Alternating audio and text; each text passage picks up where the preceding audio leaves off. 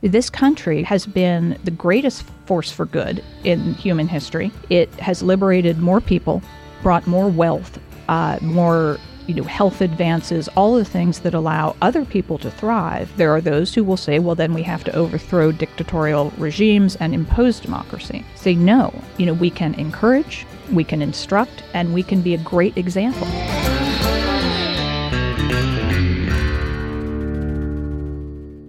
Welcome back to the Kevin Roberts Show. Thanks so much for all of you who are listening, watching, subscribing. If you've not sus- subscribed yet, please do so especially on episodes when I can actually say the word subscribe.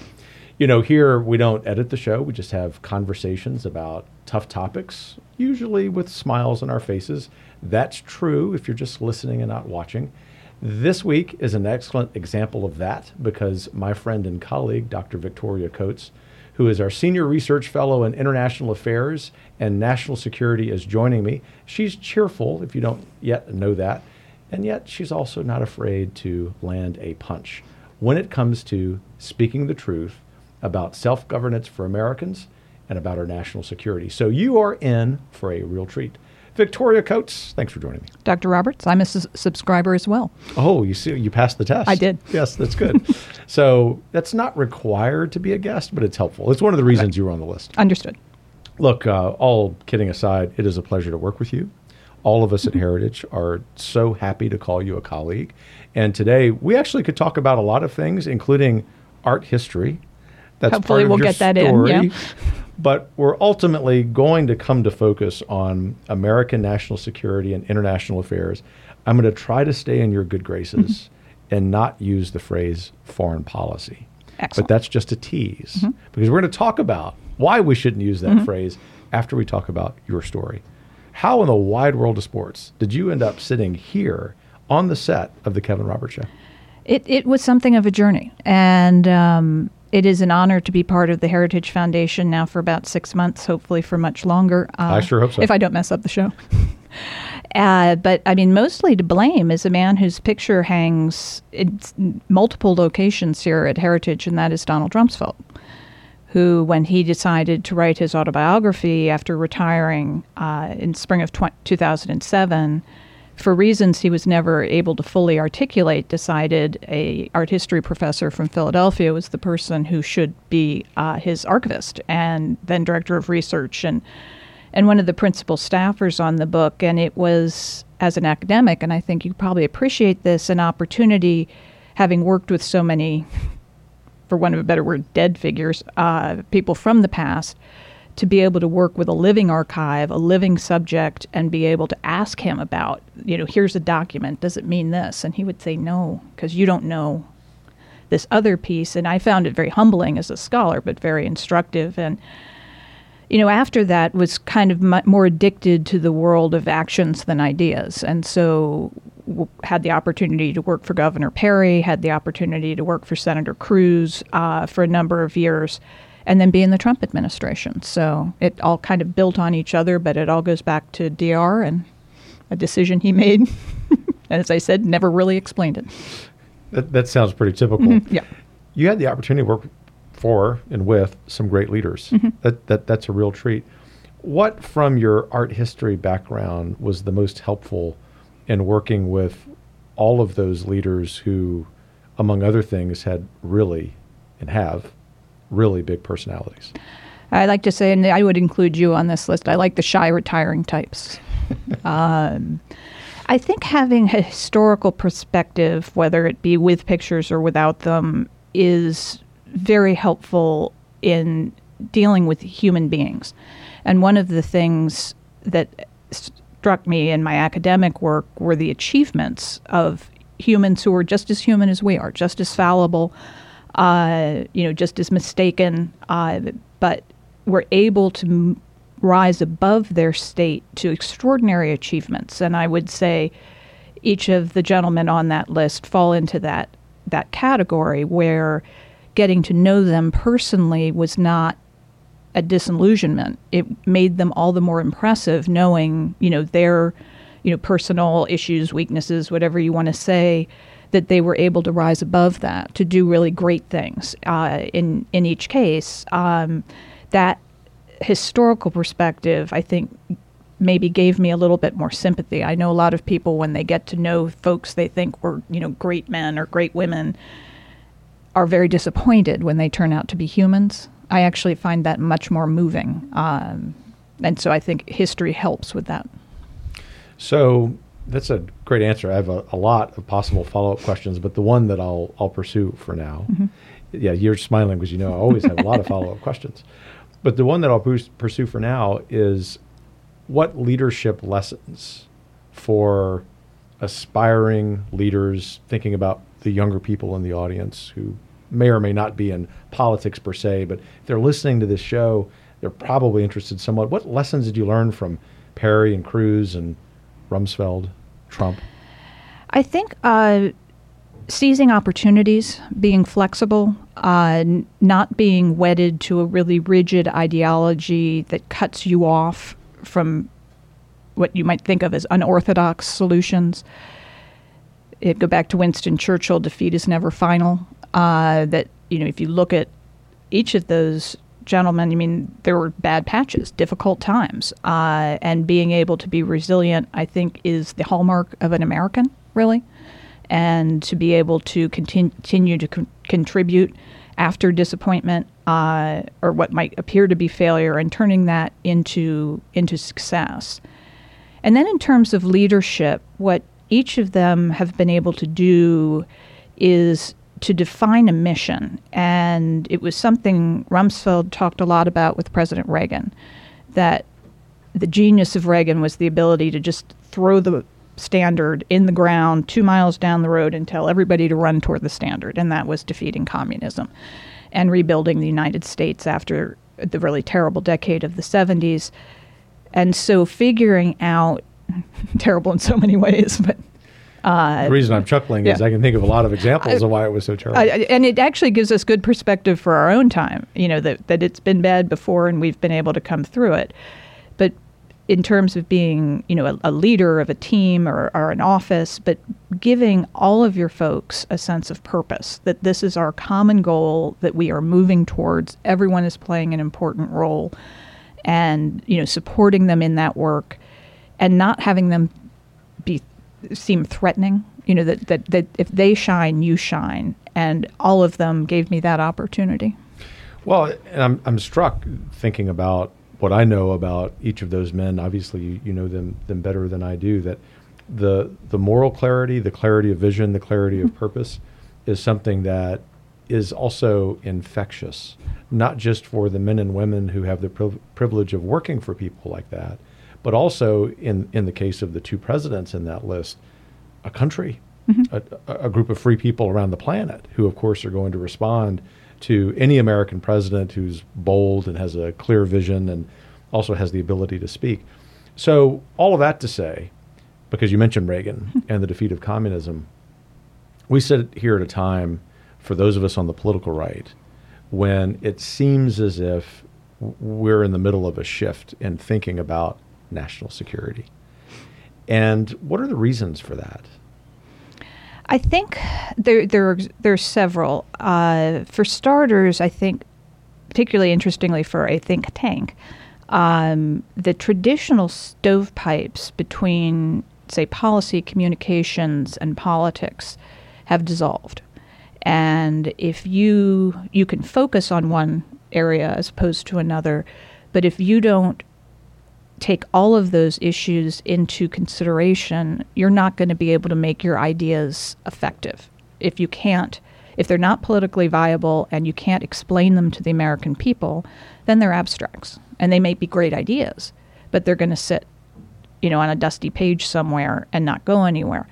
So I think that in our new in the in a world where communications and information is flowing at such a rapid rate and everything is politicized whether we want it to be or not figuring that that triangle out and navigating it is a new world for national security policy. And within that new world we have new issues. We have energy. We have immigration. We have information. And these things touch the american people where they live. Uh, they are all very aware of how the international world is impacting things that might not have before. And I think one of our great opportunities as Heritage is to start to meld together those issues which might have been in the domestic bucket exclusively before, but realize that they, they're going to have several homes and have you know multiple inputs to get to the most successful. Uh, oh, and immigration has to be in there as well. If I failed to mention that, you know, make sure that we are very clearly addressing the issues that impact the security of the American people. So I, I think embedded in that wonderful response is part of the answer to the next question, which is why we must not use the phrase foreign policy. Well, I think that that that is what has been problematic. Uh, is when the American people hear foreign policy, they think Foggy Bottom, God forbid, Turtle Bay, and foreign aid, and things that that that are again abstracts for them don't make their lives better. Seem to be spending their money with people who are not responsive or helpful to us. So that's really a non starter. But when you say national security, it invokes, you know, the the charge to uh, provide for the common defense. It's not all wars overseas. It's it's important things here at home. And for most Americans, there is a realization that we do need to be engaged overseas to some degree. But we have to take care of things at home at the same time. And if you fail to secure the border, or you fail to defend us against a Chinese spy balloon that happens to be meandering across the Midwest, then we've got to wonder what are you doing overseas? And that that doesn't mean you're ignorant. You still understand the importance of both issues, but you have to start here at home.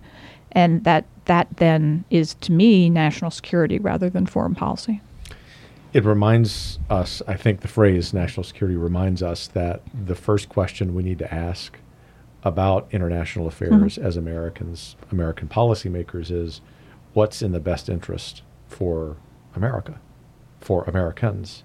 And it seems as if that question has gotten lost by, and I will use the phrase, what I call the foreign policy blob I'm Washington, fine. DC. I'm fine using it in that context. Okay, so yeah. that's that's yeah. acceptable. I, I, I, can get a passing grade from Dr. Coates when I use foreign policy blob, and I'm going to use it a third time because I know it just causes heads to explode in the imperial city. Mm-hmm. So for anyone who might be watching or listening to this in the foreign policy blob, I want them to really listen to your response to this because you're a great teacher and coach, and you're really focused along with our colleagues here at Heritage at bringing along the movement in a way mm-hmm. that Heritage should we rarely will point fingers. We get plenty of fingers pointed at us, right? You in particular.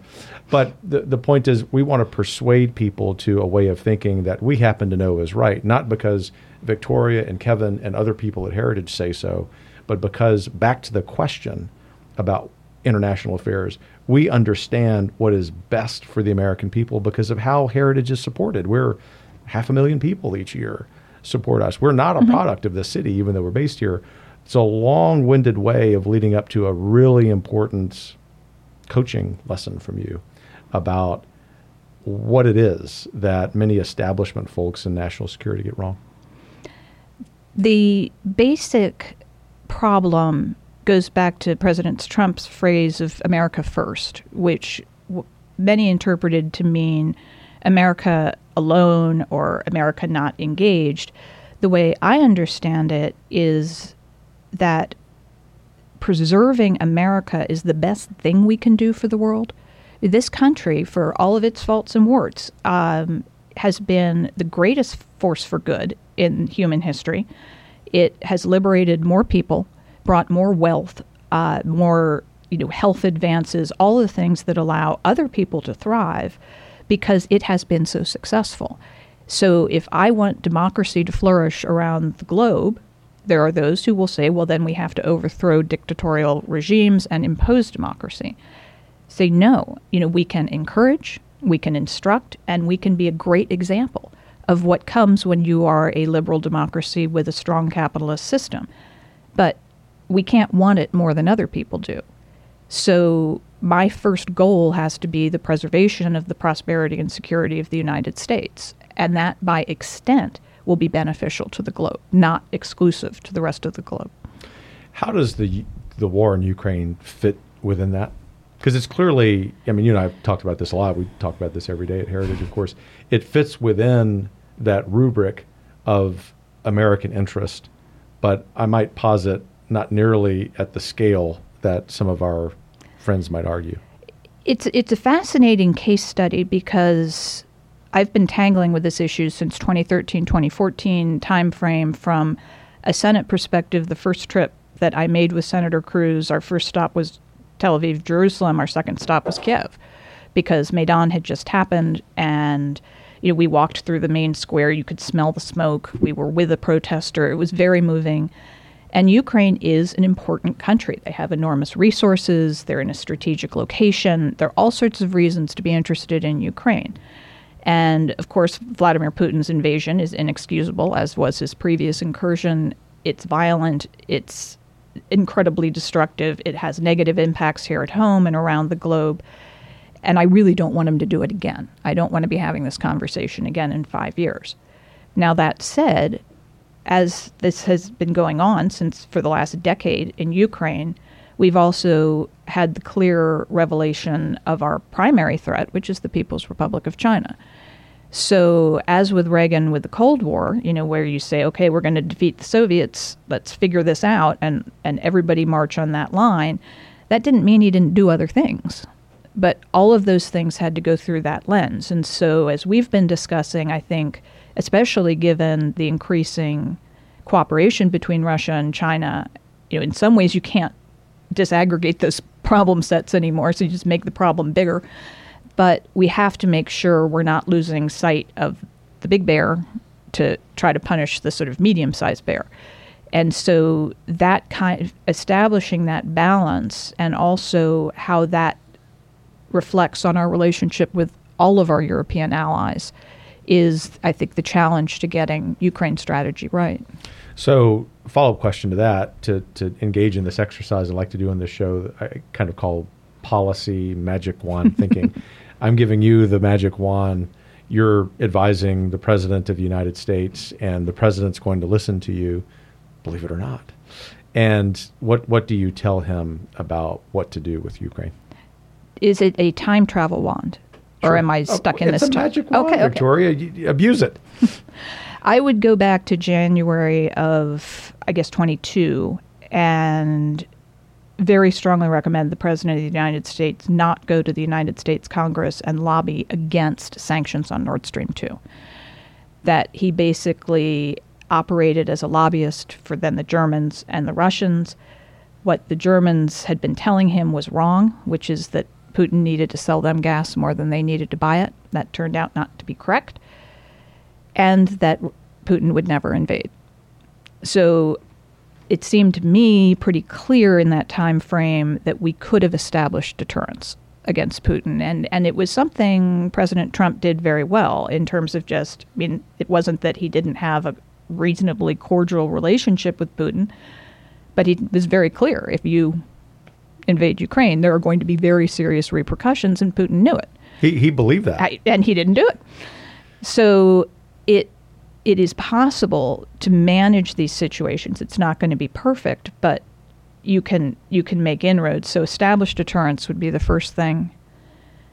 If we have failed to do that, recover from the intelligence failure that this was going to be a three-day war. So everything we put in there before the war, what we were prepared to do after the invasion was wrong. So immediately, by the middle of April at the latest, when we were six weeks into this thing, not three week war, is it possible for the Ukrainians to win? And if the answer to that is yes, then what is what would it take from the United States? What are our allies prepared to do? Then you have to give a major address and bring the American people along with some sense of expectation. I mean, most people who are familiar with war know it's not going to go precisely according to plan, but you can give them some framework. This has never happened. We're 14 months in. And he's wondering why, the president is wondering why support is starting to become shaky. It's because there's no plan, there's no strategy. And so those would have been my recommendations with the hope of getting this wrapped up by last fall, that we could be on to arguing about reconstruction now. Right, and and the, in addition to the executive branch problems, the the problems in in the legislative branch were in that initial military aid package, just going beyond the criticisms of some of the substance, the grand total time that the U.S. House spent discussing that and Mm-hmm. strategy was four hours and 41 minutes. And, and, and our complaint at Heritage all along, keeping in mind that we were the most vocal and, and before the invasion, arguing for munitions for mm-hmm. the purposes of deterrence.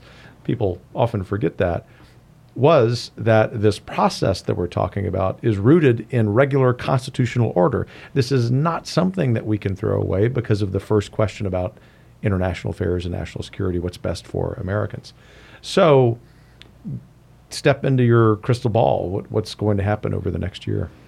Well, I, I think we can now, with the Republican majority in the House of Representatives, start to insist on more engagement with Congress if the president's going to ask for more money. I think what happened in December with the Omni legislation, in which 46 billion for Ukraine was stuffed into 1.7 trillion of mostly discretionary domestic pork spending, and then held hostage to the Ukraine piece and at that point, given the grand sum that was in question, you know, 46 billion starts to look like chump change.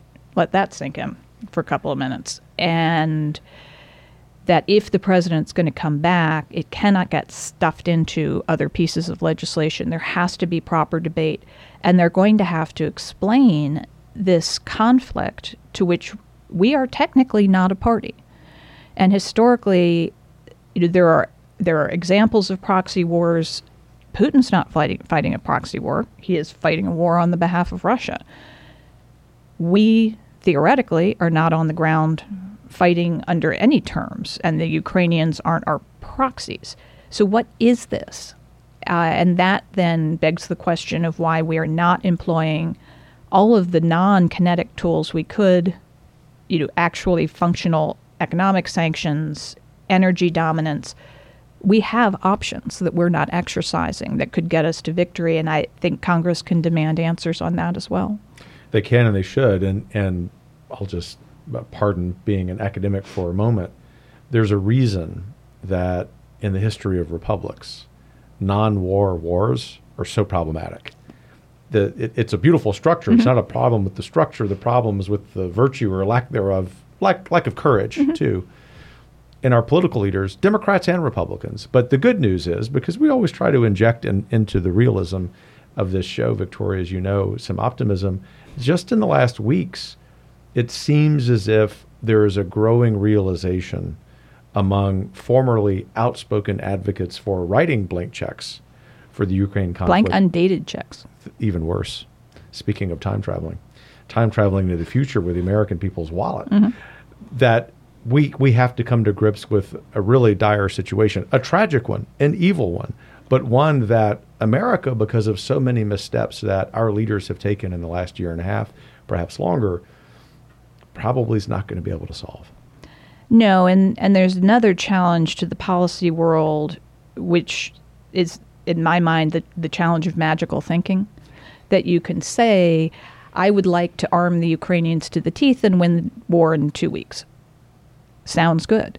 So you then extrapolate to, I'm going to you know, take to the Senate floor and insist we give Ukraine everything up to and to and including whatever it is, F-16s or whatever the flavor of the week is, but I can't control that. And that's where it becomes magical. I'm dealing with an administration that has gotten this wrong consistently after the spectacular failure of Afghanistan. I have zero confidence in how decisions are being made and how they're being implemented. The reports today are that they can't decide who's going to take the lead on China. Will it be Tony Blinken, the Secretary of Commerce, the Secretary of Treasury? I, you know, if they've got that degree of, of confusion on our main policy focus, then I don't have confidence that the American people's money is being spent responsibly on this issue. And that then leads to very natural questions, constraints, requests for information. And I would put into that bucket clarity on what the two largest economies in Europe, Germany and France, are or are not doing for Ukraine. We, we can't get those numbers. Congress can't get them. Why not? It's a great question, and, and energy in particular, the Germans' need for Russian energy mm-hmm. is part of the story, right? It is. The Germans make the Lord love them. You know, their most Googled term last year was firewood. As the taps got turned off, they were blessed by a, a reasonably warm winter, so it didn't get to that. But then they just took the extraordinary step of shutting down their civil nuclear plants. So cutting themselves off from that as well. And the result of that is going to be spiking carbon emissions out of Germany next year because they're going to be burning other things such as coal, which will throw off more emissions than civil nuclear, which does not produce emissions.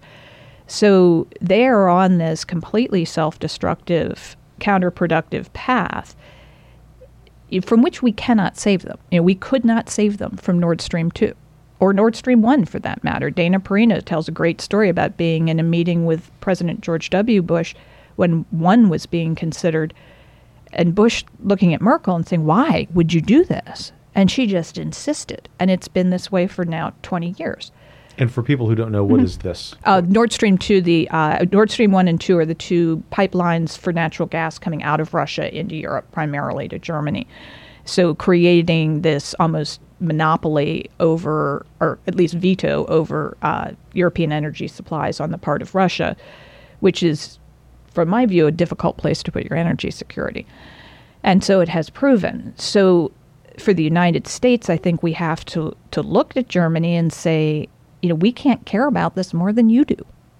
And I'm all for maximizing domestic U.S. production. If we have plenty here at home supplying our markets, I'm just fine with exporting to partners and allies and making sure you know their energy security is taken care of. Love the forward-leaning ones, the Poles, putting in you know their natural gas uh, uh, port ten years ago, and so preparing for this eventuality. They they're on the front lines, and it tends to focus the attention. But you know, if the Germans insist on this, and they are not stepping up to the plate with military and civil society assistance to Ukraine. They assume the United States is going to be the top donor. I think we have to ask why. And they not only assume that we're going to do that, but sometimes, if not often, will wag their fingers at us mm-hmm. for not leading the way. So we could unfortunately spend an entire episode talking about the faults of the German and French governments. but th- those are sort of a given. Mm-hmm. And so let's talk about a big problem. In fact, you and I, all of us at Heritage, would say the biggest problem facing the United States, externally at least. And it constitutes, if Reagan were here, no doubt what Reagan would do in planting a flag and saying, this is what we must go defeat. And that's the Chinese Communist mm-hmm. Party. What's your assessment of the the extent of the threat the CCP poses to the everyday American? It is a mile wide and a mile a mile wide and a mile deep. Uh, it it is permeating all parts of our country and our society. The topic I've been talking about most recently is how they have infiltrated and corrupted the what you'd call the green movement, the climate movement. And it appears to me they've been doing this for about five years. That they were going to capture it's it's their playbook on 5G, and but on a bigger scale and, and in many ways a more pernicious scale because not only are they capturing the supply chains and the sources, everything from wind turbines to solar panels to EV batteries, uh, but they're also persuading us to abdicate our huge strategic advantage, which is that we are, I believe, the only country on the planet that can both fuel and feed itself, if necessary. Could make an argument about Brazil, but they're not terribly well organized. Especially right uh, now. Yeah, it's a it's a problem. But for us, you know, if if future president came to me and said, for whatever reason, nuclear war, alien invasion, zombie apocalypse, you know, we need Fortress America. I don't want to do that. It's expensive, difficult, and painful, but I could do it and it would take some time, but but we we can muster that. So even though you don't want to do it, it gives you a lot of flexibility to know that you could. China doesn't have that. They're the, world's largest importer and coincidentally, the world's largest uh, polluter. they know we we have a huge strength there, and they have been working to undermine it, and we've walked into it, and that is you know sort of a case in point of how they're at war with us without bombing us, but by new means. So let's play magic wand. Oh, good. I like them. I like the magic yeah, wand. you- This and is- you know, now you know there are no rules to this. There are no restraints. You you could time travel, you go anywhere you want. What are the two or three most important things policy wise to change regarding China? In terms of the USG, the good news is there is bipartisan support for this in Congress. I think the only non essential legislation that's likely to pass over the next 18 months will be related to China. I think that almost all of the members are hearing from their constituency, be they in the House or the Senate, that this is a big problem. And you see it in things like the farmland issue. You see it in energy, technology, education. It's it's hitting everywhere. And as somebody who took two kids out of a school because of, of a Confucius Institute quite a few years ago, I mean, this was over a decade ago, we pulled the kids out because you, you could see it happening. I was told my children would both go to to Beijing for spring break of their junior year. I said, I really don't think this is a great idea. So you know, people are experiencing this in their lives, and I think if we can give them ways to participate. Rumsfeld always used to talk about victory gardens. His father was in the Navy in World War II in the Pacific Theater, and and that it was it was so meaningful for him to tend the victory garden because he felt like he was participating. And one of his issues, particularly with Iraq and Afghanistan, is is there was no engagement in with the American people in those wars to support that way. So, you know, I've had what might seem like sort of silly accessory like ideas, but if you can really clearly stamp a product with its country of origin, so, you know, that there's something an inch big on the upper right hand corner that's an American flag or even a French flag. They make some nice things that we might wish to purchase. But if there's a great big Chinese flag, then you know this is coming from China. You don't have to look on the bottom or hunt, you know, for a tag or something. And that's It's- becoming increasingly hard as more Americans decide we're not going to consume Chinese exactly. products, right? And so if you give people an option and the alternative is not, you know, 20 times more expensive, I think people would say, "Okay, I will spend another dollar to buy the American, you know, sneaker or sweatshirt or whatever it is." And make them feel like they are participating. And I think that then will have a very effective uh, impact on all branches of the government to sort of organize themselves to to demonstrate progress on this. Were you about to use the non-word impactful, and did you catch yourself? I did not. That's not a word I use. Okay, good, because I, I I saw that, and you know, one of the great, probably the greatest success I've had Mm-hmm. at Heritage is rooting out the usage of that non-word by many people, but it's creeping back in inside Mm-hmm. Oh. Heritage and on the media, and of course, the risk of saying this is now I'll be flooded with comments like a, a recent email at Heritage written by one of our colleagues that used that non-word seven times just to see if I was reading the email. So I just that uh, that is a good tactic. I'm Yes, going to use that. Yeah, just just curious because it. But I'll, I'll just use this. We'll get back to China in a minute Mm-hmm. Okay. Yeah. because it's really important. But effective impact is a really good thing to say instead of using the non-word impactful. Concur. So if we can eradicate impactful and foreign policy, we will have made progress. Language lesson. Yeah. That's uh, th- there we go. Yeah, that's good. So you still have the magic Mm-hmm. wand, and and I really appreciate what you said about individual Americans taking action here because obviously you can tell us a lot about what needs to happen with policy by Congress, what presidents of the United States can do. But ultimately, some of this is is in the hands. It's actually in the in the realm of obligation by individual Americans. So uh, we will we will continue to talk about that at Heritage over the next many years until we we eliminate this threat.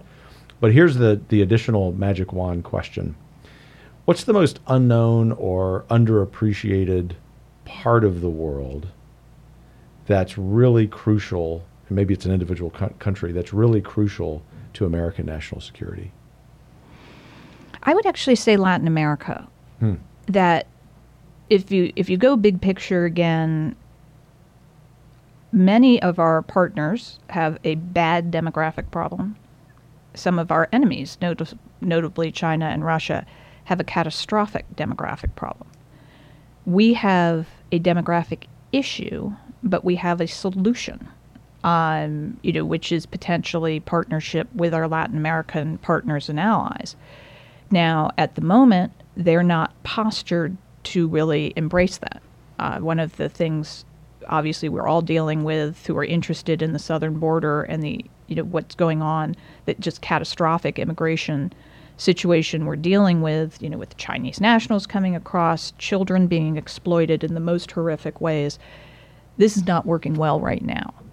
Uh, Mexico is having some obviously an endemic problem with these cartels. We've got to figure out how we're going to contend with that kind of kind of challenge. But if we can rise to that, the both potential for partnership with Latin America in terms of locating supply chains there, various other things we might need to do, uh, you know, additional people that you know, can be very, as we've demonstrated, easily integrated into our society, who now are emerging to really share a lot of conservative values. You know, this this can be a, a great potential benefit if we can get over, you know, what is an enormous short-term challenge. So I think it is problematic that the last known doctrine for this region is known by the name of Monroe, with all due respect. 200 years old to now. President Monroe, but I think the situation's a little different now. Um, so I think updating how you know we people are seem very willing to give Russia a sphere of influence or China a sphere of influence who are much less attentive to our own sphere of influence. And so making sure the United States is an effective partner of choice for Latin America. I'm deeply disturbed where a lot of these elections have, have gone. Obviously, in recent years, we have not been particularly supportive of pro American candidates. That doesn't mean we're going to go meddle in someone else's democracy. There are other ways you can just be supportive and, and help people. Figuring that out is, is probably the best short term, or not short term, that but the best immediate issue we could get after. And moving from that region, and that's a, a, helpful explanation for people, to a region that, that people readily follow, and that's the Middle East, one you knew well, know well. One country in particular, Iran. What do we do about them? The Islamic Republic, they, uh, it, the critical thing for people to realize is that the mullahs in Tehran are not 100 feet high, nor are they inevitable there is a wonderful population in Iran, which has a, a, tremendous culture and history. The Crown Prince of Iran was in Israel two weeks ago on a historic visit that uh, I was very pleased to, to support and paying, you know, physically participating in the demonstration that there is not a historic enmity between Persians and Jews, that there actually has been great friendship. And Cyrus the Great, of course, embodies that. So disaggregating, you know, the, the current management of that country from its people is sort of start, step one. And step two is realizing that the current management cannot be reasoned with. They do not act in good faith. They do not act according to what we would consider any kind of normal uh, framework. We cannot assume decisions on their part are going to go in any way that we would expect. And so these repeated attempts by the first Obama, well, to be honest, there was some of this in the Bush administration as well, but Obama, particularly, and Biden to engage them and somehow domesticate them into a friend this just isn't going to work. It never has. And even when you gave them the most relief under the JCPOA in, in 2015, dollar for dollar they spent it on military, offensive military capabilities. None of it went to roads, bridges. John Kerry told me they were going to cure cancer. They didn't. Uh, so recognizing that and then recognizing the threat they pose to the region. They routinely attack their neighbors by various means, direct and indirect. They have corrupted, infiltrated, and destroyed countries Lebanon, to some extent, Iraq, Syria, uh, Yemen. These are some of the worst places for civil society on the planet. And why? It's because the Iranians are there. If left alone, these, I mean, Syria is probably a more difficult case, but in most cases, these countries have resources, histories, and they could pull themselves together, but they're literally being sucked dry by Tehran. Strong corollary between Iran and China, right? In particular, that our comments about those countries are about, as you put it, the management, mm-hmm. the CCP, the the Islamic Republic leaders in Iran, and it's important for Americans to remember that. We'll have you back many times over the years, Victoria, but we'll conclude today with my common question. A lot of a lot of challenges out there. Mm-hmm. Uh, people in America who spend less time than you do on national security might look at some domestic problems you are aware of those, plus you're aware of all the challenges in international affairs. And yet, I know you well enough to know you woke up this morning optimistic about the future. A hundred percent. And it would go back to the sort of America First answer that, that the potential and the resources and the people in the United States are unparalleled. And what we have achieved in our soon to be 250 years, which is a blip if one thinks historically is unparalleled. And the world is really waiting for us. The good news about China is nobody really likes them after the virus. Uh, and, you know, maybe they did it on purpose, maybe they didn't, but it's increasingly hard to deny that they did it. So I do think it's beholden on us to point this out to partners and allies and then and then offer that goodness of the United States as a partner that that one of my former bosses, who will in this case remain nameless, once said, You know, we just want to make friends with people and make a little money. Like, honestly, you know, that could be your policy. and, and, and I think if, you know, if we can offer that, the, the next century is the greatest American century. And so I think what we can do here at Heritage is just make sure that we're providing all the, the support and guidance we can to make that happen the opportun- opportunities are there if we're willing to seize them, right? 100%. Dr. Victoria Coates, thanks for joining me. Dr. Roberts, a pleasure. Well, I know you enjoyed that conversation. If you're like me, you probably learned something, something I always do when I talk to Victoria and our national security colleagues. In any event, thanks for making time for this. Stay tuned for the next episode. There will be, of course, the typical dose of realism and optimism. Take care. The Kevin Roberts Show is brought to you by more than half a million members of the Heritage Foundation. For more information and to subscribe, please visit heritage.org.